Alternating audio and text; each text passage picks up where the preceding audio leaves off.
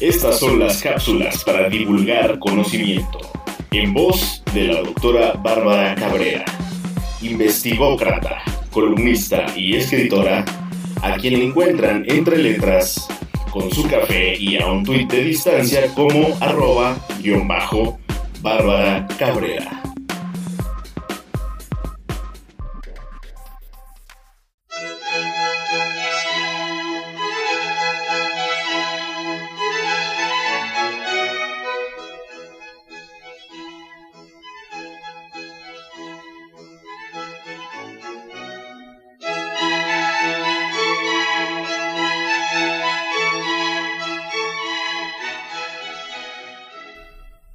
En diversos foros he expresado la necesidad de romper paradigmas al transitar de un proceso tradicionalista que reduce la investigación a una receta simplona, rectilínea, insípida, perfectamente estructurada y rígida, para crear y conducir el conocimiento hacia la era de la divulgación. En este sentido, surge un debate interesante que parte de la siguiente interrogante. ¿A qué se debe la carencia de investigación e investigadores que no formen parte del club de los tradicionalistas o amantes de escribir mamotretos que poco aportan a la época que nos ha tocado vivir?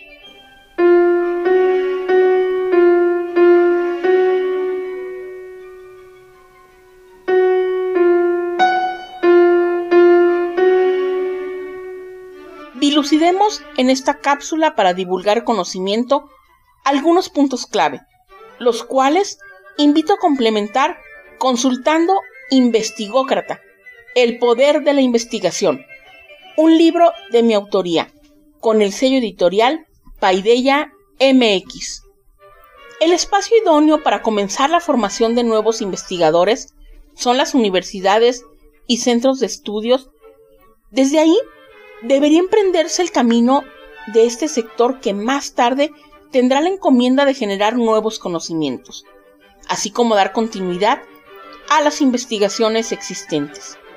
No obstante, las fallas estructurales del, sistema educativo, con todo lo que ello involucra, asociado a la insuficiente preparación y motivación de quien está frente a grupo, constituyen parte de las causas de la escasez y falta de compromiso en esta área específica.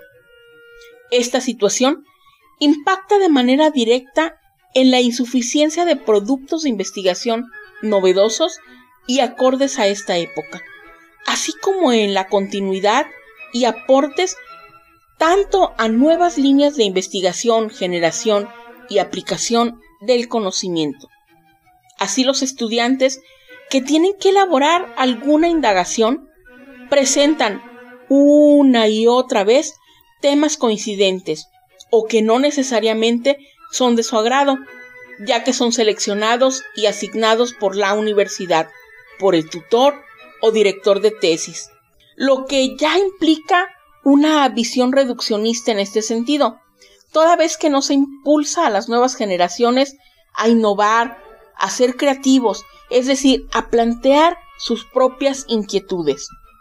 Sumado a ello, se encuentran los procesos formativos deficientes en metodología y materias afines al proceso investigativo, programas académicos desactualizados, separación entre la teoría y la praxis, la insuficiente preparación de quien está frente a grupo, que transmite de manera recurrente al alumnado los mismos vicios, así como la incipiente alfabetización digital de ambos sectores.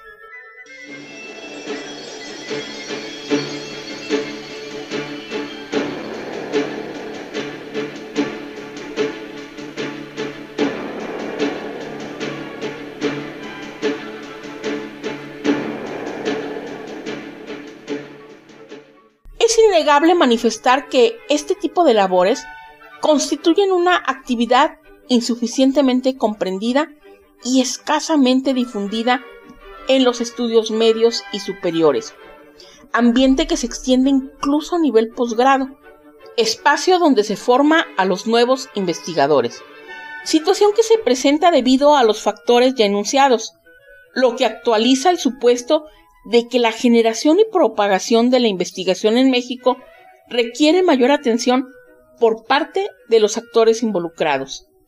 En suma, es preciso tomar en serio las investigaciones en las diversas áreas del pensamiento y del conocimiento.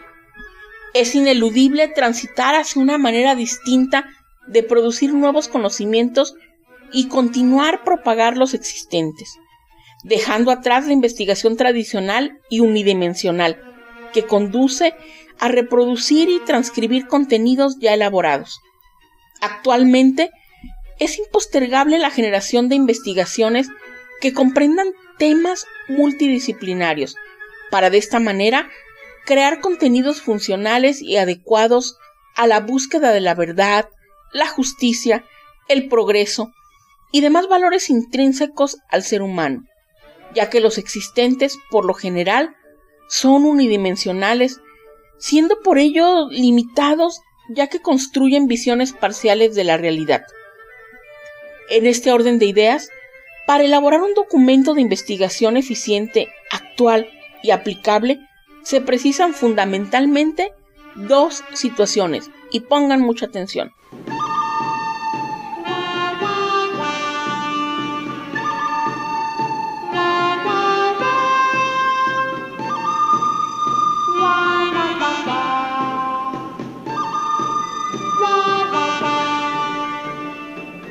La primera es ejercitarse en la habilidad de encontrar, evaluar y seleccionar aquella información más adecuada para cada circunstancia y por ende generar el conocimiento preciso. Y segundo, es conocer los diversos tipos de producciones para distinguir cuál es la más viable para dar a conocer los hallazgos y resultados de ese proceso investigativo. En ese transitar, es indispensable hacer uso de las TIC y diferenciar la información que posea las particularidades necesarias para poder considerarla dentro de las fuentes de consulta. Sin duda, el ciberespacio se ha convertido en una fuente significativa proveedora de información.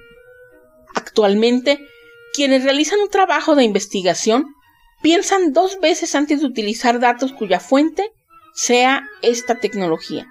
Las razones son varias, sea porque no saben cómo buscarla, citarla o dilucidar su objetividad y valía. De ahí que para saber a profundidad cómo evaluar la información que encuentras en Internet, convoco a consultar Santo Internet para investigar busco, evalúo, cito y divulgo. Un libro de mi autoría donde muestro paso a paso cómo recorrer este camino con el objetivo de continuar el debate que conduzca a plantear acciones y estrategias para superar dichas carencias y con ello ponernos a la vanguardia en estos menesteres, proporciono a continuación un listado de las principales causas que conllevan a esa falta de desarrollo. Desinterés para dedicarse a esta labor, lo que resulta de una deficiente formación desde las aulas así como universidades que dedican pocas materias a esto y además con planes de estudios no actualizados y desarticulados. Esto acompañado de docentes que recomiendan la consulta de libros de metodología tradicionalistas, desactualizados y poco aplicables. Un alto porcentaje de quienes imparten las materias relacionadas a la formación de nuevos investigadores no cumplen con el perfil idóneo ya que no se dedican a estas labores. Presupuesto insuficiente para apoyar y generar actividades relacionadas a la investigación. Renuencia de este sector para incorporar las TIC a las actividades propias del proceso de investigación y a su posterior divulgación. Las anteriores dan origen a otras tantas causas que habrán de incorporarse y solucionarse de manera paulatina. ¿Qué falta? ¿Hacia dónde es necesario encaminar los esfuerzos?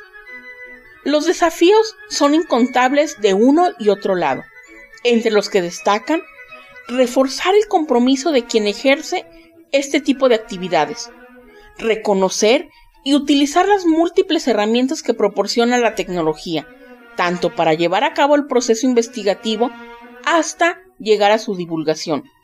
y que los actores involucrados tomen en serio estas labores para ejercerla en libertad, ya que la investigación solo sirve y es útil si nos atrevemos a romper el paradigma de considerarla como un simple mamotreto con palabras grandilocuentes, como un trofeo para la egoteca o para guardarla en un cajón o sencillamente para cumplir con un trabajo o con fortuna encontrar lugar en alguna librería o biblioteca. Es imperativo que para obtener valor, los resultados, propuestas y hallazgos deben ser difundidos, para trascender y ser continuados, reforzados, tomados en cuenta por sus destinatarios, por quienes ocupan un espacio en la palestra pública, iniciativa privada y la ciudadanía en general. Los desafíos están ahí. El debate permanece inacabado. Es tiempo de cambiar los paradigmas tratándose de la investigación y su proceso de consecución. Los invitamos a intercambiar puntos de vista acerca de estos temas con su autora, a quien entre letras con su café y a un tuit de distancia encuentran como arroba guion bajo. Hasta la próxima cápsula para divulgar conocimiento.